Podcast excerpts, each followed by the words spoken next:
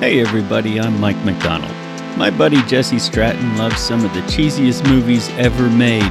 He spent years telling me about them all, so now I'm finally watching these movies for the very first time. This is our podcast where we break those movies down together. This is the Celluloid Dumpster Fire.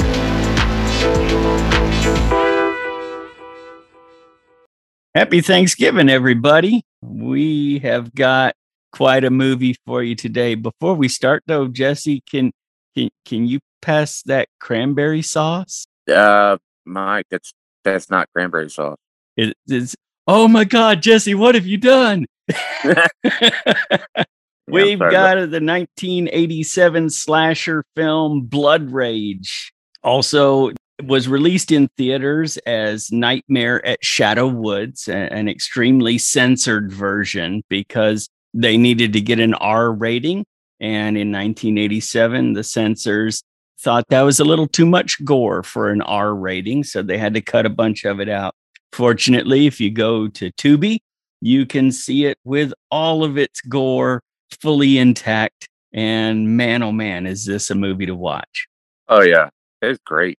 It was actually filmed in 83 and then when it was finally released in theaters in 87 it was only a very limited release got a rotten tomatoes score of 33% which after watching it i gotta say it's about right you know uh, i was thinking after i watched this movie this is a well-made movie it Yeah. just suffers from a crappy script and louise lasser See, I love Louise Lasser.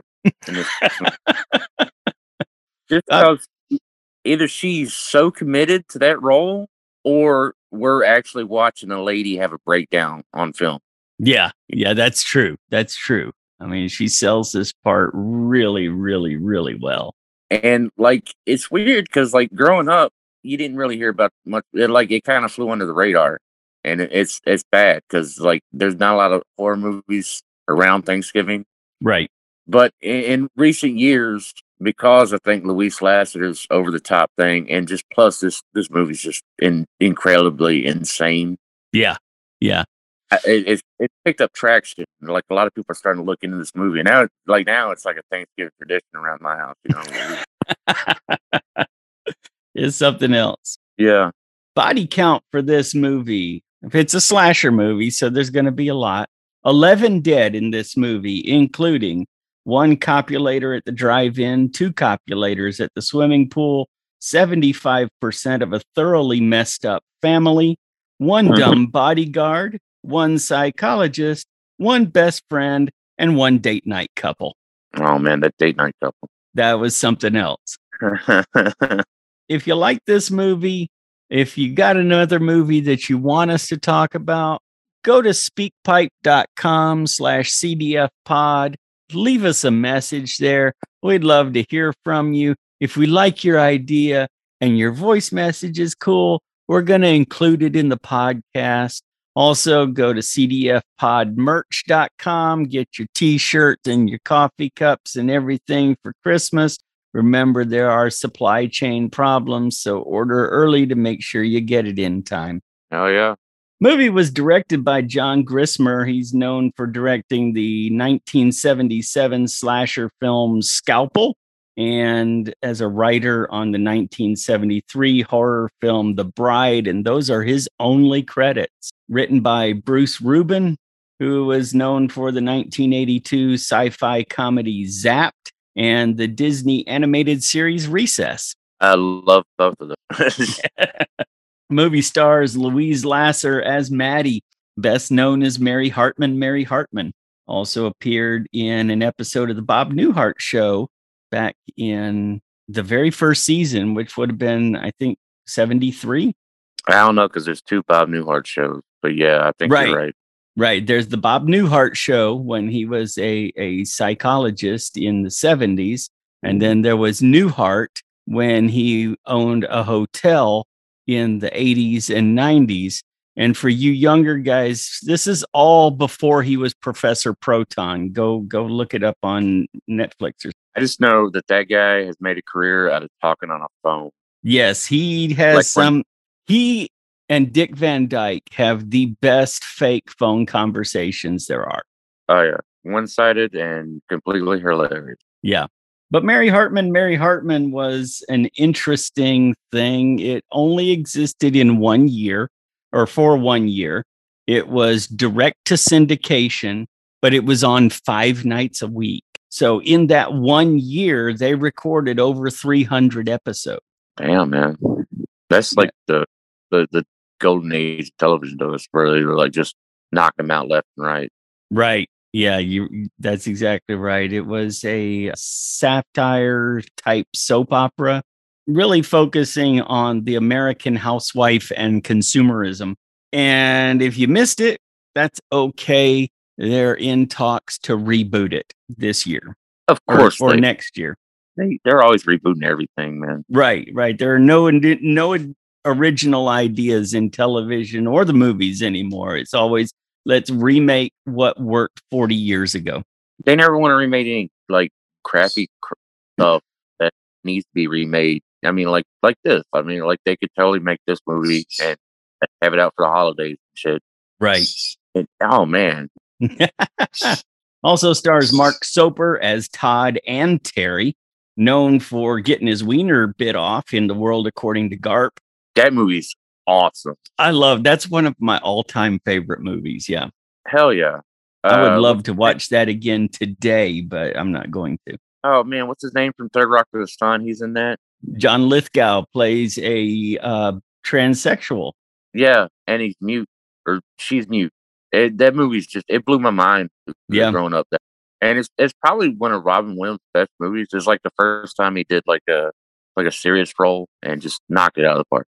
Yeah, John Lithgow has one of the best lines in that entire movie when they're talking. Uh, it's it's near the end, and the guy that was Garp's wife was having an affair with, who who got his wiener bit off. John Lithgow says to him, "You know, I had mine surgically removed, but to have it bitten off." Yeah, that, oh, one man, of the great lines of that movie. Also appeared in the Dallas spinoff Knots Landing, and the John Travolta film Phenomenon, where John Travolta has a brain tumor that makes him think he was abducted by aliens, and then it turns him into a genius for about two weeks. Happened to me one time. Uh, he was also in Swordfish with Hugh Jackman and Halle Berry. And then finally, we have Julie Gordon as Karen. She had a very short film career, appeared in Super Fuzz and Deadly Illusion. Movie starts with cars arriving at the Route 36 drive in theater in Jacksonville, Florida to see a movie called The House That Cried Murder, which was not a real movie, by the way, but it was the title of a 1972 episode of the Rod Serling series Night Gallery. It was about a woman who hires a psychic to help solve two Edgar Allan Poe inspired murders that occurred near her house. That was a great show, too, man. I love that they used to show. Yeah, it's on Comet TV every weekend now. Hell yeah, yeah. I also love that opening scene. I like uh, just because you know you don't see drive-ins, and you know, right?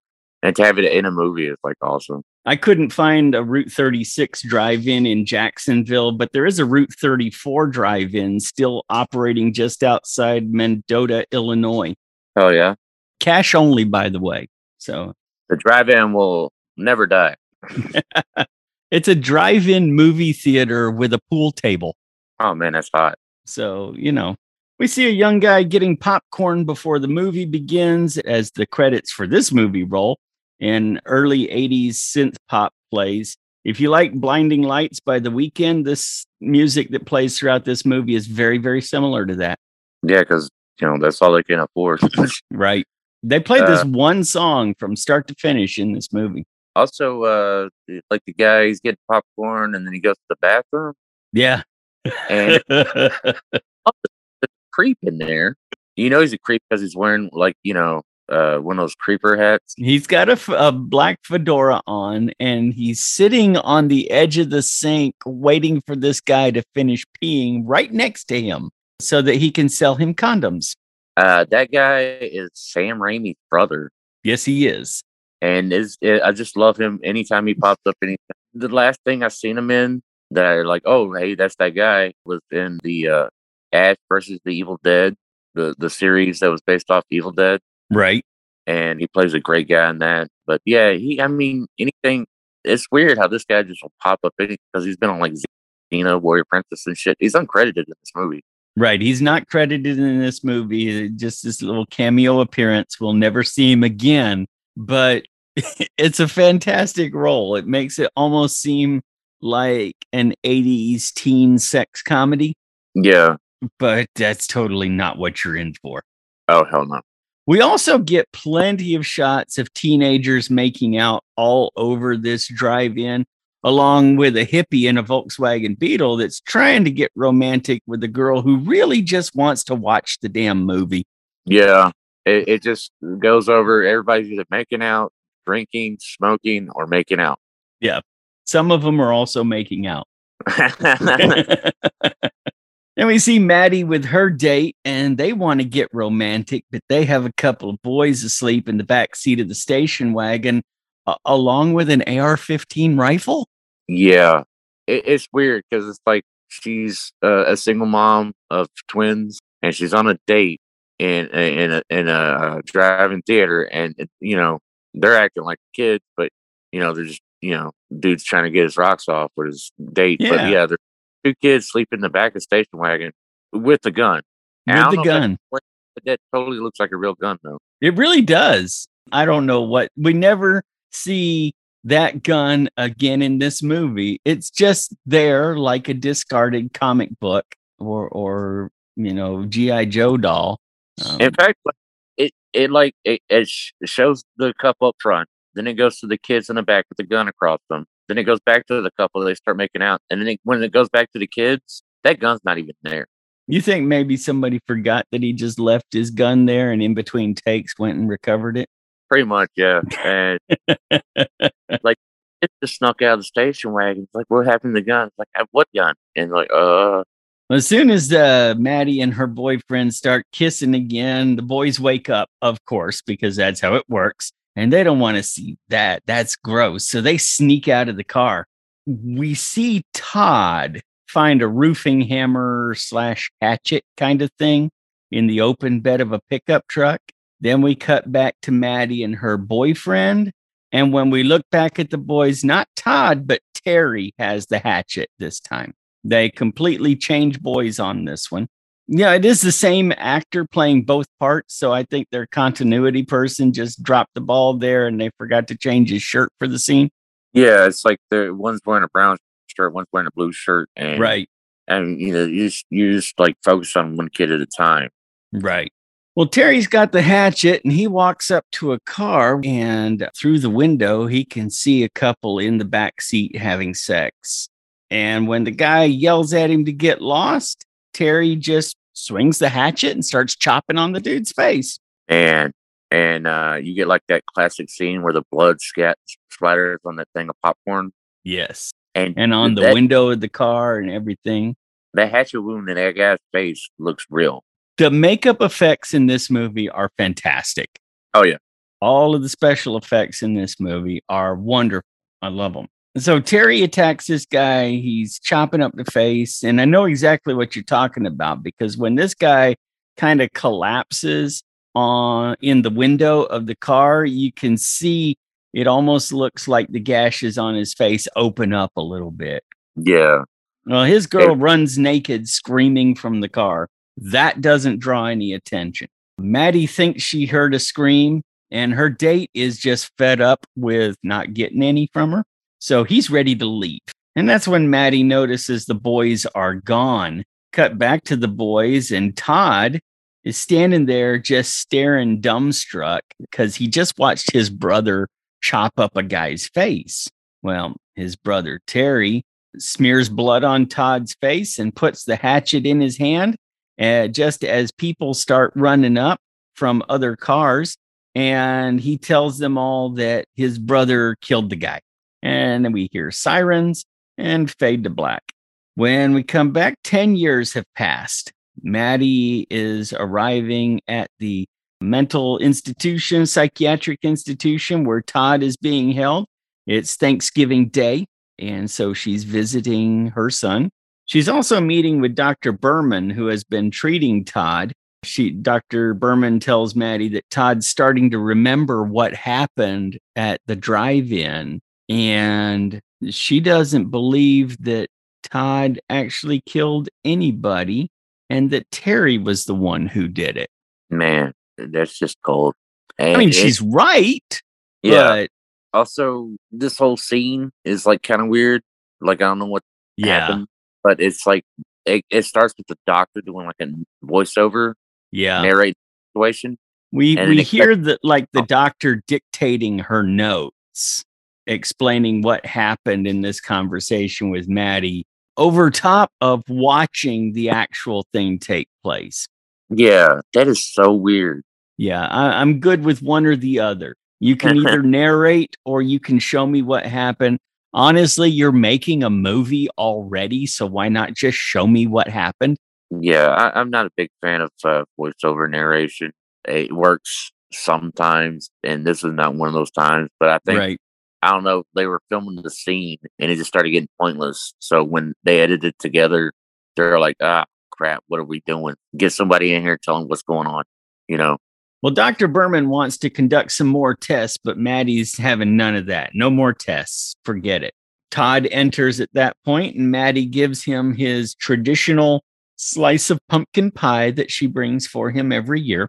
The voiceover from Dr. Berman explains that Maddie wants them to be a happy family and, and still talks to Todd as if he were a small boy. That enrages Todd, and he opens the box of pumpkin pie and just squishes it between his fingers like it's Play Doh or something.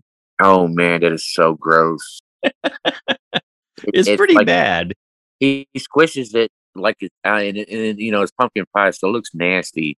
And then like it just keeps on coming through his fingers, and like mom keeps on like trying to like oh no, come on, baby. She like yeah, scoops it's like she's trying to scoop it up and put it back in the box so he can eat it later.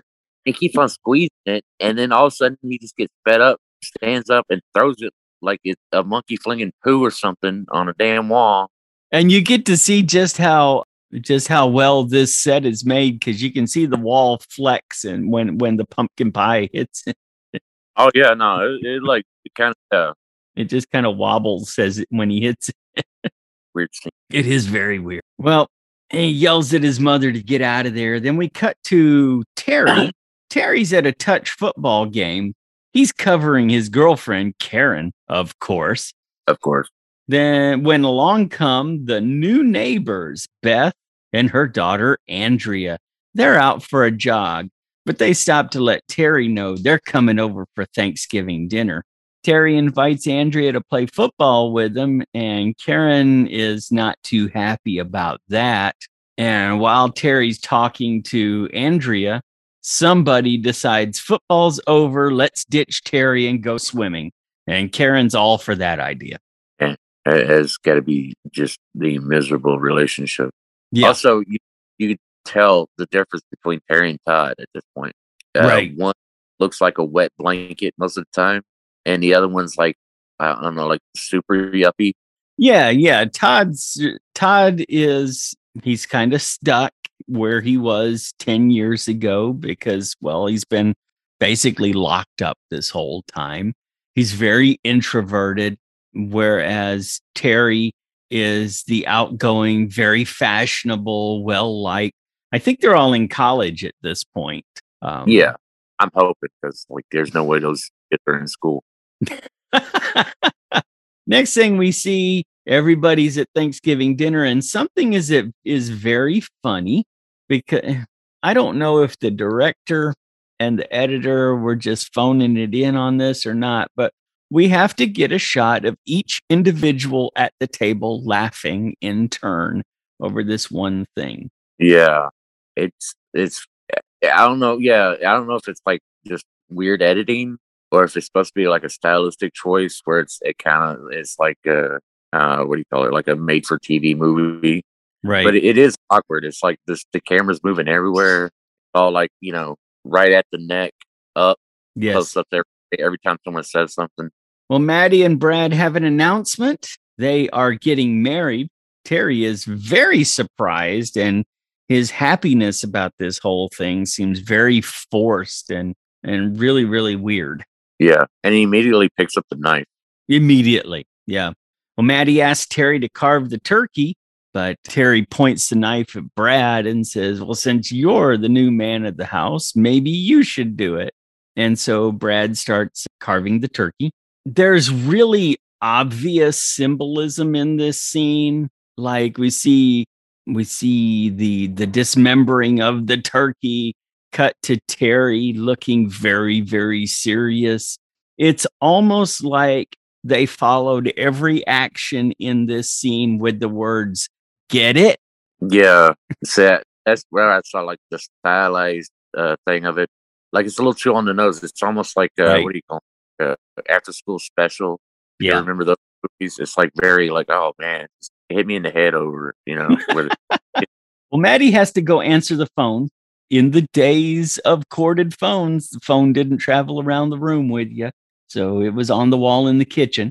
Meanwhile, Terry's making Karen mad by paying attention to Andrea. Andrea isn't very happy in this small town, and she invites Terry to stop by and keep her company while she's babysitting that night. While Terry's girlfriend is sitting right there at the table next to him. Terry doesn't have a problem with that. Uh, uh, that, that is some straight up soap opera shit. It is. Well, Maddie calls Terry into the kitchen. It seems his brother Todd has escaped from the psychiatric facility. Dr. Berman is on her way over, and they decide the best thing they can do is pretend that nothing's happening so they don't spoil Thanksgiving dinner. my God. So they go back to the table, and as soon as they sit down, Terry announces that his psycho brother is on the loose again, has escaped from the mental facility. I laughed out loud at that. That was like that 180 is. Oh man, what do you think we should do? Uh, let's just like you know stay cool, you know, calm, collected, and we won't tell nobody about it. As soon as his ass hits that chair, it's like, hey, my crazy brother's out. Yeah, I, am surprised anybody. yeah, and we see a shot of Todd. He's walking past a grocery store. Cut back to the house and in the kitchen Thanksgiving dinner's over. Everybody's cleaning up. Terry is spending a lot of time polishing a knife. Get it? Yeah.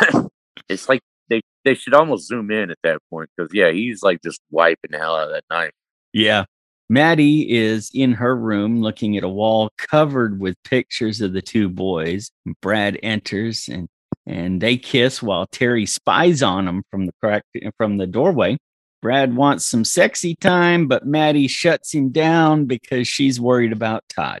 Next, we see Terry getting ready for his date, and somebody with a gun is knocking on their door. Dun dun dun. Yeah, it's not Todd, by the way. It's, no, the it's the hired bodyguard uh, with Doctor Berman. When Terry opens the door, Jackie is the bodyguard's name, shoves him up against the wall and pulls the gun on him. Dr. Berman tries to settle him down. Calm down, calm down. That's not him. You're not him, are you? and this guy, you know, he's got the yuppie haircut, like clean dressed, you know, for uh, Thanksgiving dinner or whatnot. Yeah. And the guy that broke out, the crazy brother, quote air quotes, uh, he's still wearing like the same nasty like striped shirt and like you know he's got wet tangled hair and he, he's barely you know can speak. He's like totally catatonic, just shuffling right. around. Right. And uh, also, it's like the kid just got out. Right. He just escaped, and then like this uh, doctor has gone full blown. Uh, Doctor Loomis, like on this guy. you know, it, it's just like Halloween. I mean, and, and but you know, she's got you know uh a, a bow hunk, you know, like just some nameless, like, you know, muscle guy as her muscle. And she's like just on it, you know. I, I thought that was weird. Like at the, the beginning of the movie, the doctor's kind of like, you know, right, sympathetic toward uh, the kid, you know, and stuff. And then now she's like, we got to get this kid. We got to come now, you know. Exactly. Yeah. Well, Brad comes to the door and he tries to settle everything down with probably the most wooden dialogue. You know, like I said, this movie just suffers from a bad script. For example, when Brad comes to the door, he says, I'm Brad King. Maybe I can help. And Dr. Berman says, Yes, would you help me? yeah. For some like takes place in the eighties, it it feels like a, like a fifties movie or Yeah. something. you Yeah. know, or like early sixties. Well, Brad leaves with Dr. Berman and her gunman Jackie while Terry stays at the apartment with Maddie. Uh, Brad explains that Terry could be hiding on someone's patio or anywhere on the nature trail. So Dr. Berman is heading in the woods with the gun that Jackie has. Turns out that's a tranquilizer gun. It's not actually a, a kill people gun, it's a put people to sleep gun because you know that's what you do when you're looking for somebody you you get a gun and that'll fill them full of drugs Yeah, they, they treat this guy like I don't know, like uh, escaped panther or something. yeah he's an know? elephant that escaped from the circus Yeah, it's like oh, we gotta put him down. You know. well she's going to go off and search the nature trail while jackie searches all the patios meanwhile brad is in his office having a beer listening to an all-night preacher on the radio Oh man, I love that office. There's a really cool print in there. That's the MC Escher. That Yes. holding the crystal ball. I love that. And just yeah, it's like this guy just sits down at his desk with his beer, picks up the phone, calls his girlfriend, you know, calm her nerves, you know. right and while he's doing that standing right outside his patio door is terry Well, Brad's sitting at his desk checking his pistol. He's got a gun that actually shoots bullets instead of tranquilizer darts. We got tranquilizer darts. We got evil twins. The only thing we're missing here is quicksand. oh man, dude. And then this would be a full on Scooby Doo or Hardy Boys episode. It does take place in Florida, so there's probably some quicksand somewhere around There- there. Probably somewhere. Yeah. It actually was filmed in Florida too. It, it has that feel to it. Yeah, it, it looks.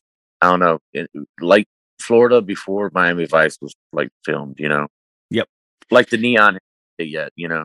Brad's sitting at his desk. He's checking out his pistol. He's just popped the top on a can of old style. And that's when Terry comes in with his machete and he chops Brad's hand off. And we get a really, really well done gag with the severed hand on the floor holding the can of beer. Oh man, yeah. It it it cuts his hand off the hand with the beer in it. With the beer in it, yes. Then it goes to Brad going ah and holding that bloody stomp, and then it goes back to the hand, and the hand is like wiggling, and it drops the beer. And that that was, I mean, it's it totally looks fake, but when you're caught up in that like that little scene, it's just it- Right. it's so, so well, you know. It's a very well done effect. Compared to the rest of the movie so far, that was done really, really well. That and the open head wound from the beginning, like you you know at Yes. this point, like, oh, that's why I bought this ticket. I want to see this for. Yes, the special effects guys are the pros in this movie. And if you saw this on a $2 matinee, you got your money's worth And just from the special effects folks. Hell yeah. I don't know. Is there even a $2 matinee anymore? No. Uh, yeah. The lowest I can go is seventeen dollars. Well, Dr. Berman is in the woods calling for Todd. Meanwhile, Jackie's patrolling all the patios. Jackie offers to get Todd high if he comes out of hiding and starts singing the Flashdance song, substituting the word lunatic for maniac. Well, then he has a seat to smoke a joint. When Terry walks up on him, Jackie shares the joint with him. You know, Dr. Berman told him to relax, so he's, you know, relaxing. He also shares the information that Dr. Berman knows that Todd didn't kill anybody. Well, that's all Terry needs to hear. So he stabs Jackie in the chest with the machete and then finishes the joint and leaves. yeah. I mean, just because I killed a guy doesn't mean I need to pass up a, a free joint, right? Also, it's like, how did that guy miss that other guy holding the machete? I mean, I don't he's know. hell. He passes him the J, and then all of a sudden, next thing you know, it's like done, and like he totally stabs, runs him through with the machete. Runs him right through. Yeah. On the nature trail, Dr. Berman is still calling for Todd to come out. Back at the house, Maddie's on the floor in front of the refrigerator eating all the leftovers. No spoons, fingers only. Yeah, it's just like a big thing, of green peas, and then She's like got- a bowl of corn. Yeah, she's she's got the, all the green beans and either corn or mac and cheese, and she's just grabbing handfuls and shoving it in her face.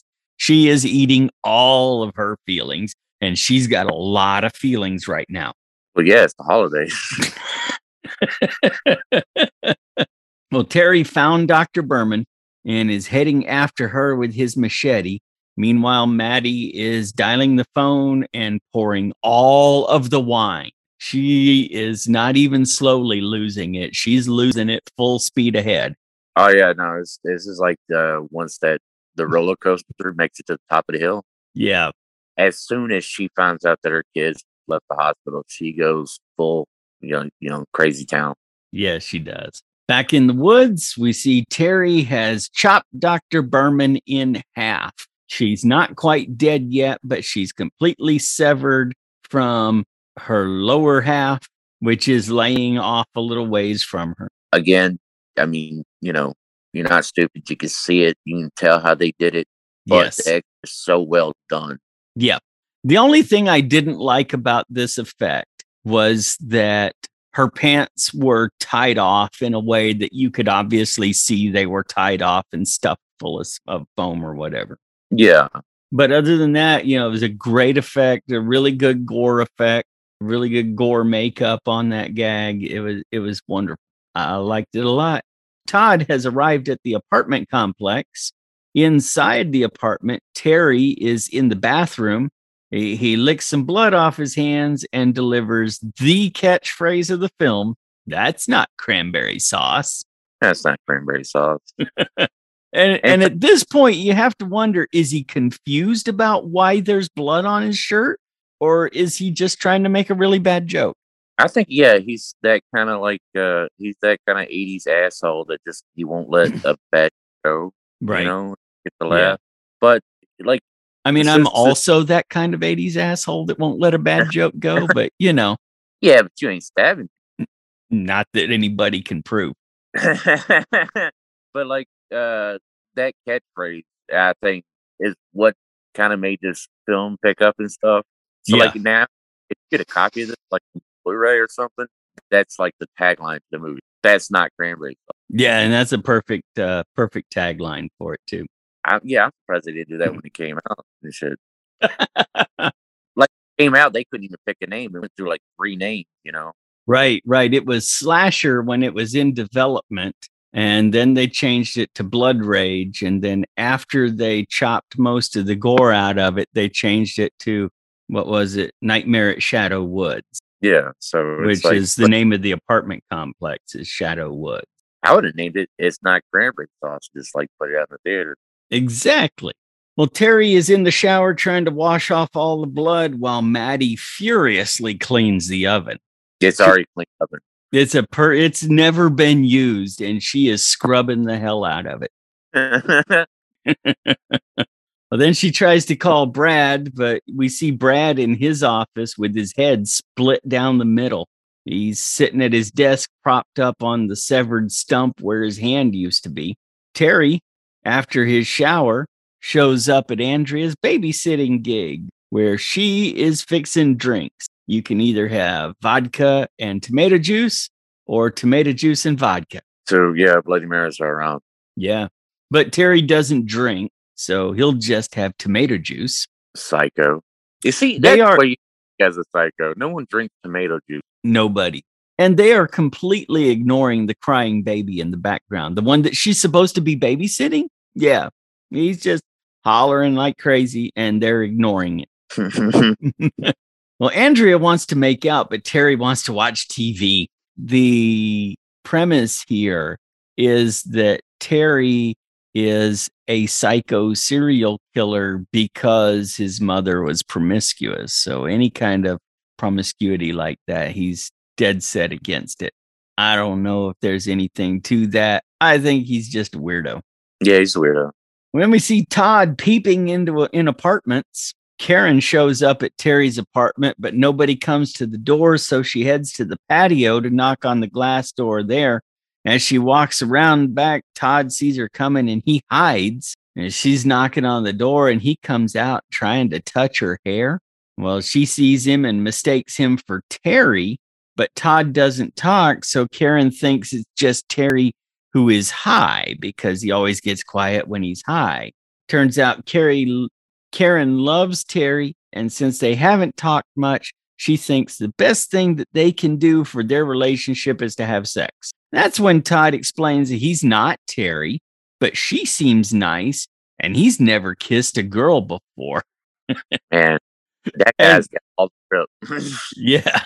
But her response is perfect. Absolutely perfect. Yeah, well, you really should try it. Got to go by.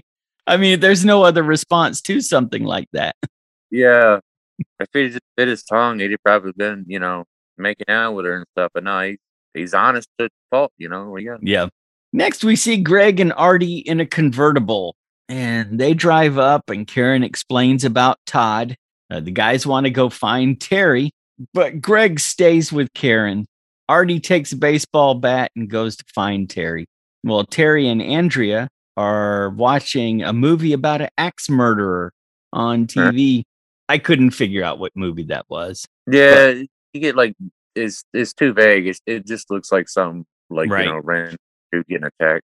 It might have been some extra stuff they filmed just for that. Terry pretends to be horrified by what he's seeing on the screen.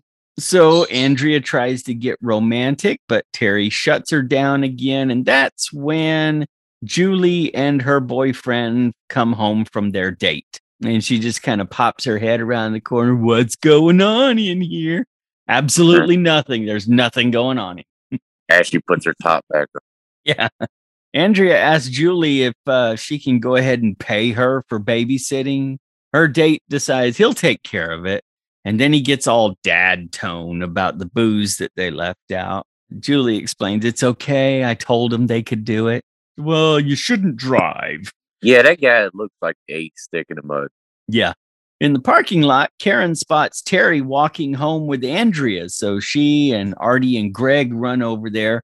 Greg suggests they throw a welcome home party for Todd, not in a nice way. It's not supposed to be a fun party. Karen explains that Todd tried to kiss her. Terry doesn't like him making fun of Todd at all. And he leaves to go find Todd while the rest of them all head over to Andrea's house. Back home, Maddie is sucking down all of the wine and vacuuming furiously. Terry walks in and scares her. He tells her that Todd is here at the apartment complex and still on the loose. So Maddie tries to call Brad. Brad's not going to answer the phone. He doesn't have that hand anymore. Then she sends Terry to go find Todd. On the trail, Todd discovers the corpse of Dr. Berman. It, it, turns out, in addition to the tranquilizer gun, she also had a real gun that looks exactly like the gun Brad had.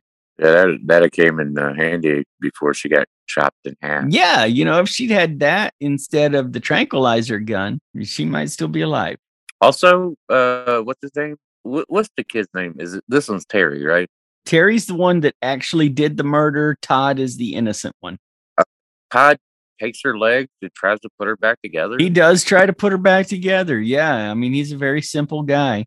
It, it, that's just awkward. That's like I don't know. It's like uh, that. Uh, it kind of reminds me of Frankenstein, where like he he doesn't realize like the stuff that he's doing. You know. Yeah. And it shows how how gone this guy is. I mean, if you didn't get that from where he like decimated that pie, uh, it shows you it's like him growing up this way and you know, like taking the hits for his brother really really fucked him up, and he's like not even a whole person. So everything he's doing is like just so scatterbrained, you know? Right.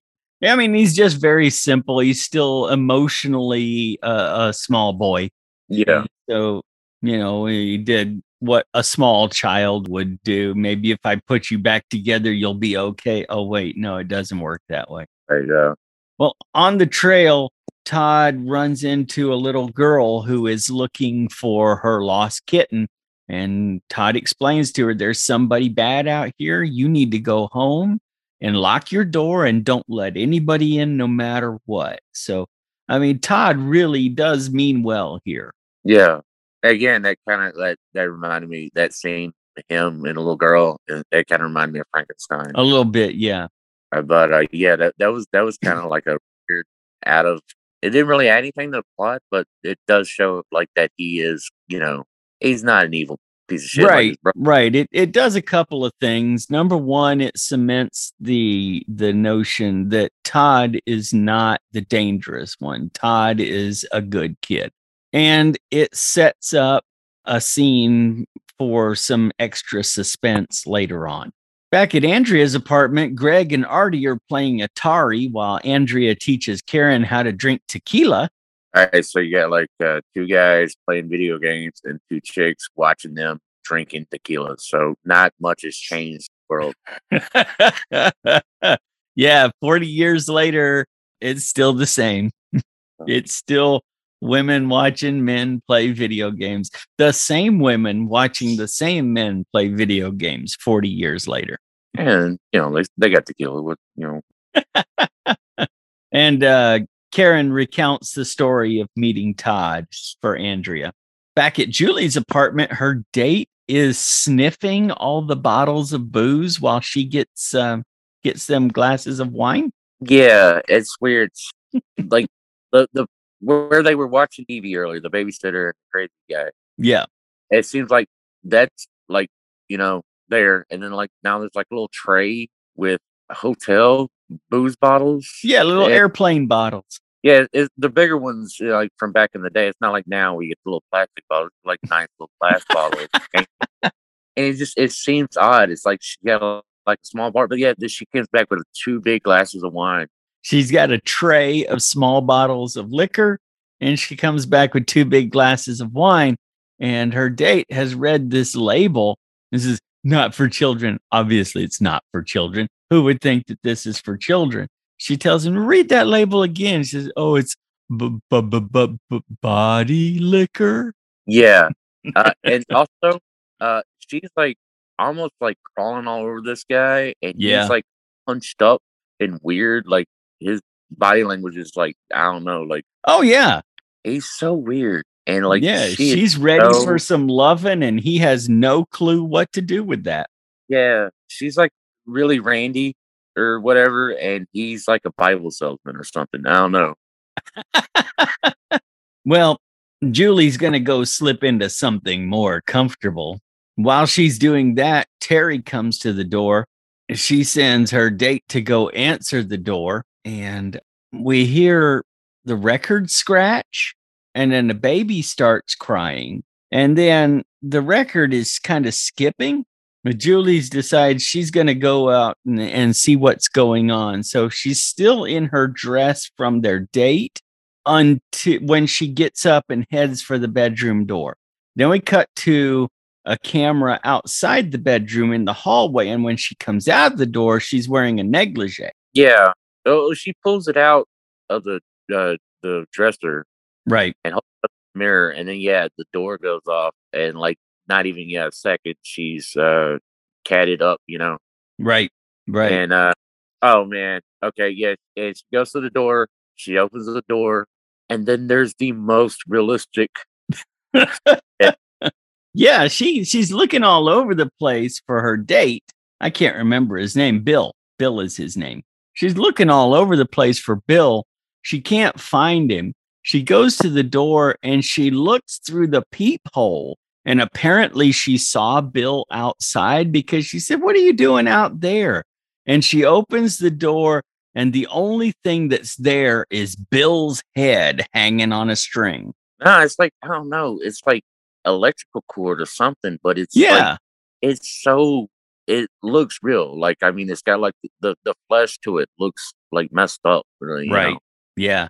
Yeah. The special effects folks comes for, for the win again. Of course, she freaks out. She's screaming. Of course, that wakes the baby again. We've she's running around. She's got to get out of here. So she's wearing this negligee, but she's just gonna throw on a coat.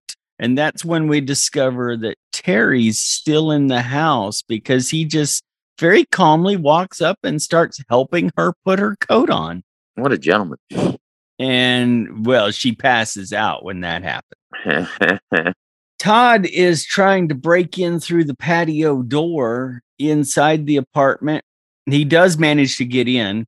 Once he's in, he goes to Terry's room and he's looking around Terry's stuff. Maddie is really, really drunk at this point. She thinks that that's Terry in the bedroom. But before she can get there to open the door, she just kind of passes out in the hallway. Over at Andrea's, Karen and Artie are playing Atari now while Andrea and Greg make out in the bedroom. Andrea is going to get some romance one way or another. Terry wouldn't give it to her, so she'll take Greg. Back home, Todd puts Maddie in bed. She wakes up and thinks he's Terry, and Todd kind of plays along and she says, Well, maybe, maybe everything will work out. And Todd just ran far, far away from here and we won't see him again. Damn, mom. yeah. Back at Andrea's, Artie and Karen are playing video games when they notice Andrea and Greg aren't in the room anymore. And they hear a scream from the bedroom, of course. Anytime you notice people are missing, you that immediately must be followed with a scream. Or a loud bang. Right. Some kind of yeah, well, they run in the bedroom. Andrea's laid out on the bed with blood on her face, and Greg jumps out of the closet with a hatchet. Turns out this was their joke. We've got enough hacking and chopping that we expect to see somebody die here, and it uh, and it, and it's just a joke. And this actually works. Uh, what's her name? That's lying on the bed with the. It's not just blood on her face. She's got some kind of prosthetic that kind of makes her look like uh, those pig face people from that Twilight Zone episode. Yeah, a little bit. Yeah. Like it's it's really kind of goofy looking, you know. well, Maddie is up and drinking again. Oh, uh, her nap didn't last long. Meanwhile, Greg is waiting for Andrea to shower off all the fake blood. Terry's in the apartment and they don't know it yet. He's just standing out there looking through the glass shower door at Andrea as she's washing all the fake blood off. Meanwhile, Maddie is on the phone with the telephone company, trying to get them to help her reach Brad because it's a real, real emergency. she's she's completely hysterical at this point. That yeah, no, that scene, that's you know, that should be like uh if it was like a, a classier movie, you know, yeah, scene when like the uh for your consideration nomination, like you know, thing, right? You know, he has like, and it's like Bob Newhart. She's like having one phone, one sided phone conversation. Yeah. She's completely fucking, you know, nuts at this point. Completely. And it's hard to tell at this point who's crazier, Terry or Maddie. It's, it's definitely his mother. Yeah. No. Yeah. Um, uh, th- this whole scene, though, it's like this is going to be her for the rest of the movie. She's just going to be yelling crazy shit into a phone number or until you know it comes up to the big scene at the end. But like, yeah, now randomly calling like doctors, uh, lawyers, random people yeah. in the middle of the night them up and just giving her whole life story while she's drinking like a big jug of wine. Yes, yes, it's fun. It's good acting, but it's, it's just I don't know. It's terrible. Uh, I don't know. It, it, it like it, in another movie, this would be like a great acting and stuff, but just this the only thing she's doing is just selling how completely nuts. I mean, she's down in that wine like it's a two liter of Mountain Dew. Yeah, I mean, it's oh. just oh. it's just going down as fast as possible. Waking up strangers on Thanksgiving night. Greg and Andrea have gone to play some late night tennis, and Terry is watching unnoticed from the shadows. Greg hits the ball over the fence, and when Andrea goes to get it, Greg lays down on the tennis court, uh, complaining that he should not have drunk that tequila. and then we see a shadow sneaking up on Greg. It's, don't worry, it's just Andrea. She couldn't find the ball, but we did see the ball roll up to, to Greg earlier while she was out looking for it. Greg tries to get romantic there on the tennis court, but Andrea has a better idea. Come on. And they leave. Maddie's still on the phone with the operator. The operator has a, a, an idea that Maddie spends a long time agreeing with. That's a great idea. I love that idea. Yes, yes, that's a good idea. That's a very good idea. Let that this let's do this. This is a great idea. Complete nut bar. And then someone else comes on the phone and she starts explaining to that person how Todd escaped from the mental institution and all of this. And what what is it? what number do I want? Turns out the other operator's idea was to transfer her to a different operator. I'm done talking to the crazy lady. Send her Yeah. to someone else. Pass the buck, man. Greg and Andrea have gone to the pool and they are naked on the diving board. That's when Terry barges in and finally starts to kill him. He's got his machete and he kills Greg first, just a slice across the throat, and Greg falls over in the pool. Andrea gets a chop across the face and then he either stabs her or he chops her. I'm not quite sure which, but now she's dead too. We cut back to Maddie, and now she's just listening to a dial tone on the phone. Apparently, the other operator got tired of her too. she's holding. She's like strangling the phone too, like talking to it, like please. uh." Yeah. And she's just going to keep going downhill from here. It never gets better for her. No. Karen and Artie are out on the nature trail having just a friendly chat. It turns out that Karen and Artie are kind of best buds, and she wants Artie to talk to Terry about their relationship. About that time, somebody reaches up from under the gri- bridge and grabs Karen by the ankles, and it is Terry. Except this is just his idea of a joke. I was just spooking you guys. Ha ha ha. Dick. He sends Artie off to find Greg and Andrea and then invites Karen back to his house.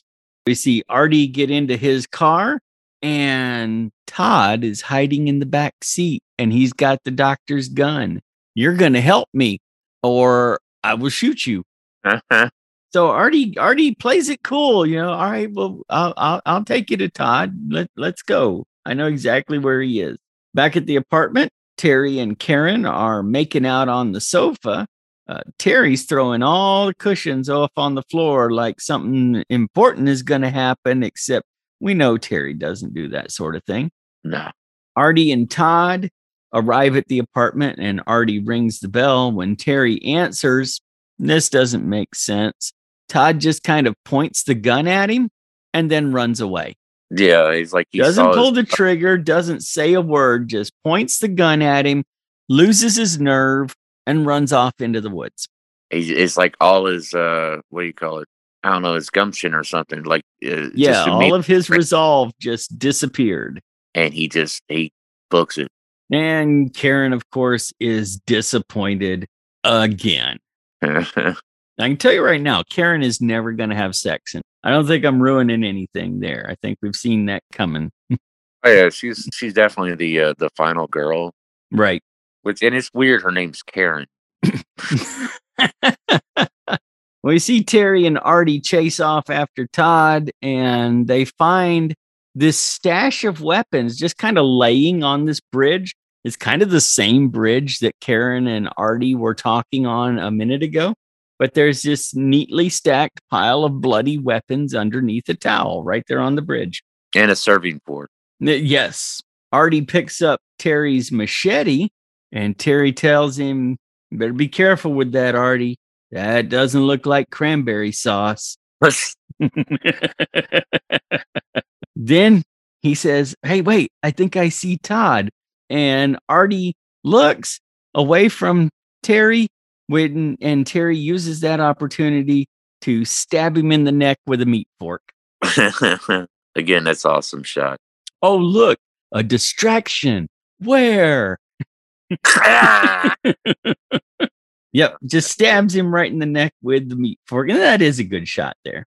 Well, Karen goes out looking for the guys. Terry's got his machete again. When Karen finds him, he tells Karen, Oh, this is Todd's machete. He's out killing people with this. Karen wants to go back to the apartment and call the police. And Terry gets all passive aggressive at this point. That's a great idea. Let's go to the apartment and call the police. Then all of a sudden, he tells Karen that he loves her and takes a swing at her with the machete. Man, that guy's got problems big time. Yeah. And a foot chase through the woods begins because you can't have a slasher movie without a foot chase through the woods. Oh hell no. I mean, you can have a foot chase, but if it's not through the woods, how is the girl going to trip and fall? I know, right? Yeah. Also, they've gone backwards. I don't know how long this like little uh nature trail is or whatever. It, it seems like just like a really that's like uh, like three or four feet off the ground. Right. It's like a raised walkway in the woods, and it just kind of goes like the zigzag pattern. But they've been over this thing like four or five times now.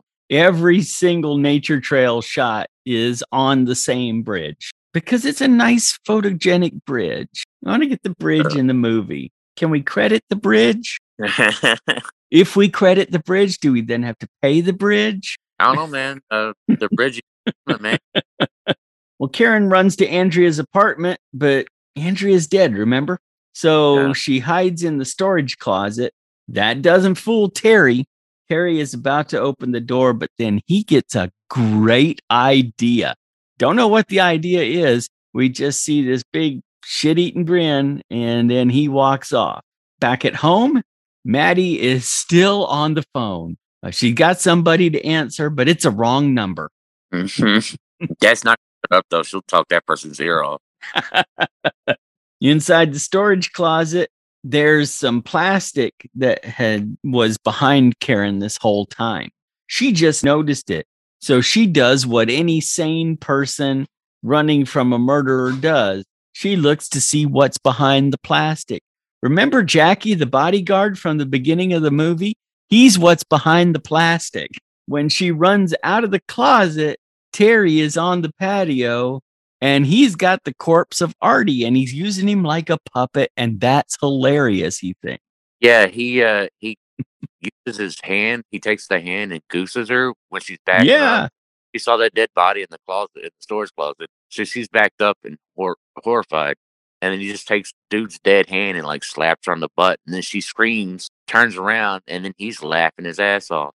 Right. But Karen's not laughing, so she needs to die. She starts knocking on random doors. One of the doors, uh, somebody actually answers. It's the little kid that Todd talked to earlier and told her, don't let anybody in no matter what. She could have saved Karen, but Todd kind of messed that up. Yeah. Inadvertently, but hey, he saved that little girl. So He saved that little girl from from Terry. Absolutely, he did. Well, she finds a patio door that's open and she goes in. We know whose apartment this is too. There's a baby crying in the background. This is Julie's apartment. The baby that Andrea was babysitting is crying in the background.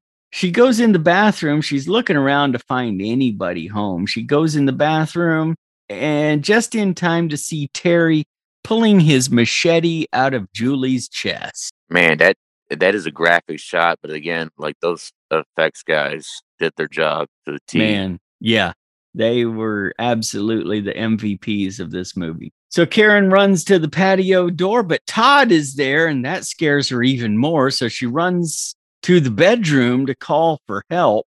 We get a really good shot here of Terry coming in with his machete as Karen is crouched down by the by the dresser, and all you see is the machete entering the flame the frame with blood drops all over it and just dripping blood. Really good shot there.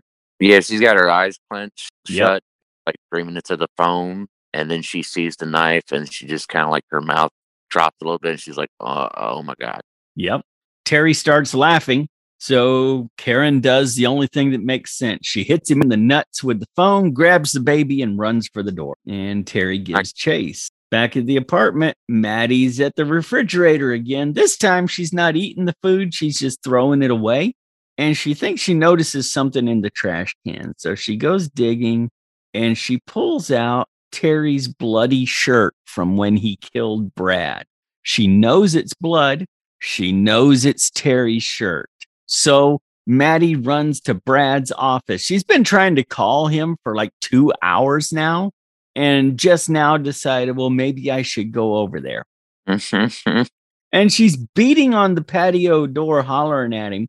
Brad's not answering because Brad's dead.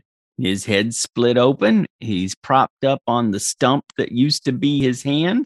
There's blood all over the place. Maddie hasn't noticed that yet.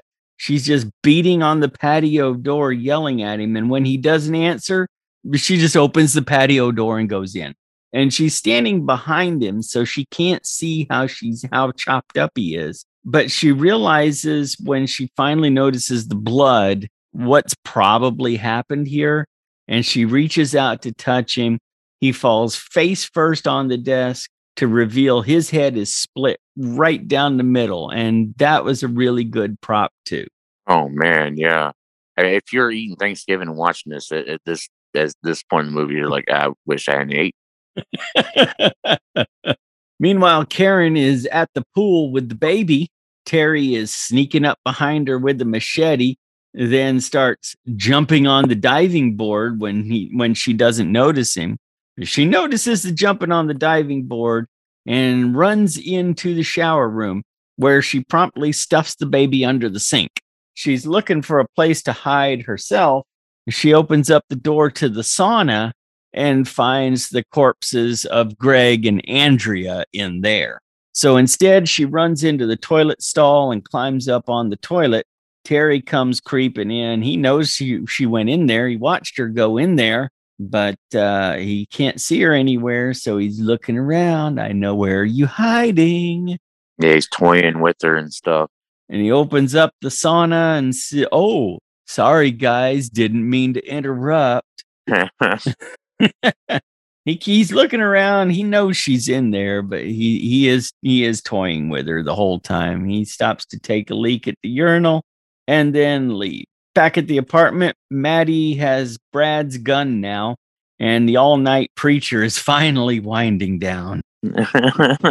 Maddie says that she's going to make everything all right. Don't know what that means. Have a feeling we're about to find out. Also, she's like ugly crying, like there's snot coming out of her oh, nose. Oh yeah, she's really let herself go. Yeah, definitely. She's definitely a method actor. oh yeah, because wherever Maddie went, Louise Lasser was there to meet her. We see Karen sneaking out of the toilet stall when the baby starts crying, and that's when Terry pops around the corner and takes a swipe at Karen with the machete.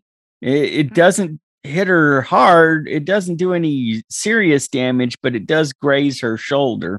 Back out by the pool, Todd has arrived. Karen runs and hides behind Todd as he's aiming the gun at Terry, but Todd doesn't shoot Terry, so Karen takes the gun away from him and threatens to kill Terry herself.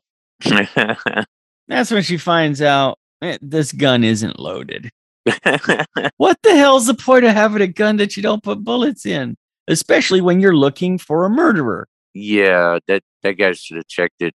Like they, they got the gun, but of course this this guy's you know half catatonic, you know, right. doofy. Also, they keep on doing a backward and forward between the brothers. Right. You totally totally tell when they're behind the guy that that's just a guy in a wig. It's, yes, it's, it definitely is. Yeah. Well, just like before, Terry smears blood on Todd and puts the machete in his hand, but Todd's not falling for it twice, by God. he tosses the machete and attacks Terry. Terry throws him into the pool and then jumps in after him to try to drown him. That ends pretty quickly. We see Terry climbing out of the pool to get his machete while Karen fishes Todd out of the pool, and Maddie has just stumbled into the into the area too and she's got Brad's gun and she just unloads into Todd. And yeah, Todd un- falls into the pool and dies. Yeah, she made everything right. She did. She shot him in the chest. She shot him in the eye. She shot him four more times for good measure. Well, Karen sneaks off to retrieve the baby while Maddie comforts Todd. She promises no one will ever hurt him again. And Karen is has come back with the baby and she sees this and she thinks she's seeing this tender moment of Todd and his mom reuniting when Maddie professes her devotion to Todd and then says, It's just us, Terry. Todd's all gone. Damn. She's completely gone now. Well, Todd tells her he's not Terry. I'm not Terry. I'm Todd. And Maddie can't handle that. Todd gets up and walking away, repeating over and over again, I'm Todd, I'm Todd. At the same time, Maddie is screaming at the top of her lungs, I'm Todd, as she puts the gun to her head and pulls the trigger. Everything falls quiet. Karen takes the baby and leaves. Todd stands there silently, and we hear sirens approaching, fade to black, and roll credits. It that's just so messed up. Like she knew the evil twin, and but she still was like, "That's my baby boy," and the other one who Right. needs him. It- Right. It's just so messed up. It's completely messed up and and you know her reality would not allow her to process the fact that the, your perfect golden child is actually a killer. Yeah, you know she she could also not process the fact that for the last 10 years one of her children who was completely innocent had been locked up and presumed a murderer. Yeah. This, this is just such a great movie, man. it's it's really good and like i said at the beginning it suffers from a bad script but as a psychological thriller and as a slasher film it works i like it Oh yeah, ten stars. all right man i think that's a podcast Oh yeah, gobble gobble. We hope you enjoyed this podcast. We had a lot of fun making it. Be sure to subscribe and leave a rating wherever you hear us. You can follow cdf pod on facebook and instagram or at cdf underscore pod on twitter. You can also visit our website at cdfpod.com and don't forget you can help us make donations to film schools all across the country by going to patreon.com slash cdfpod join us next time as we explore another movie so awesome it probably shouldn't have been made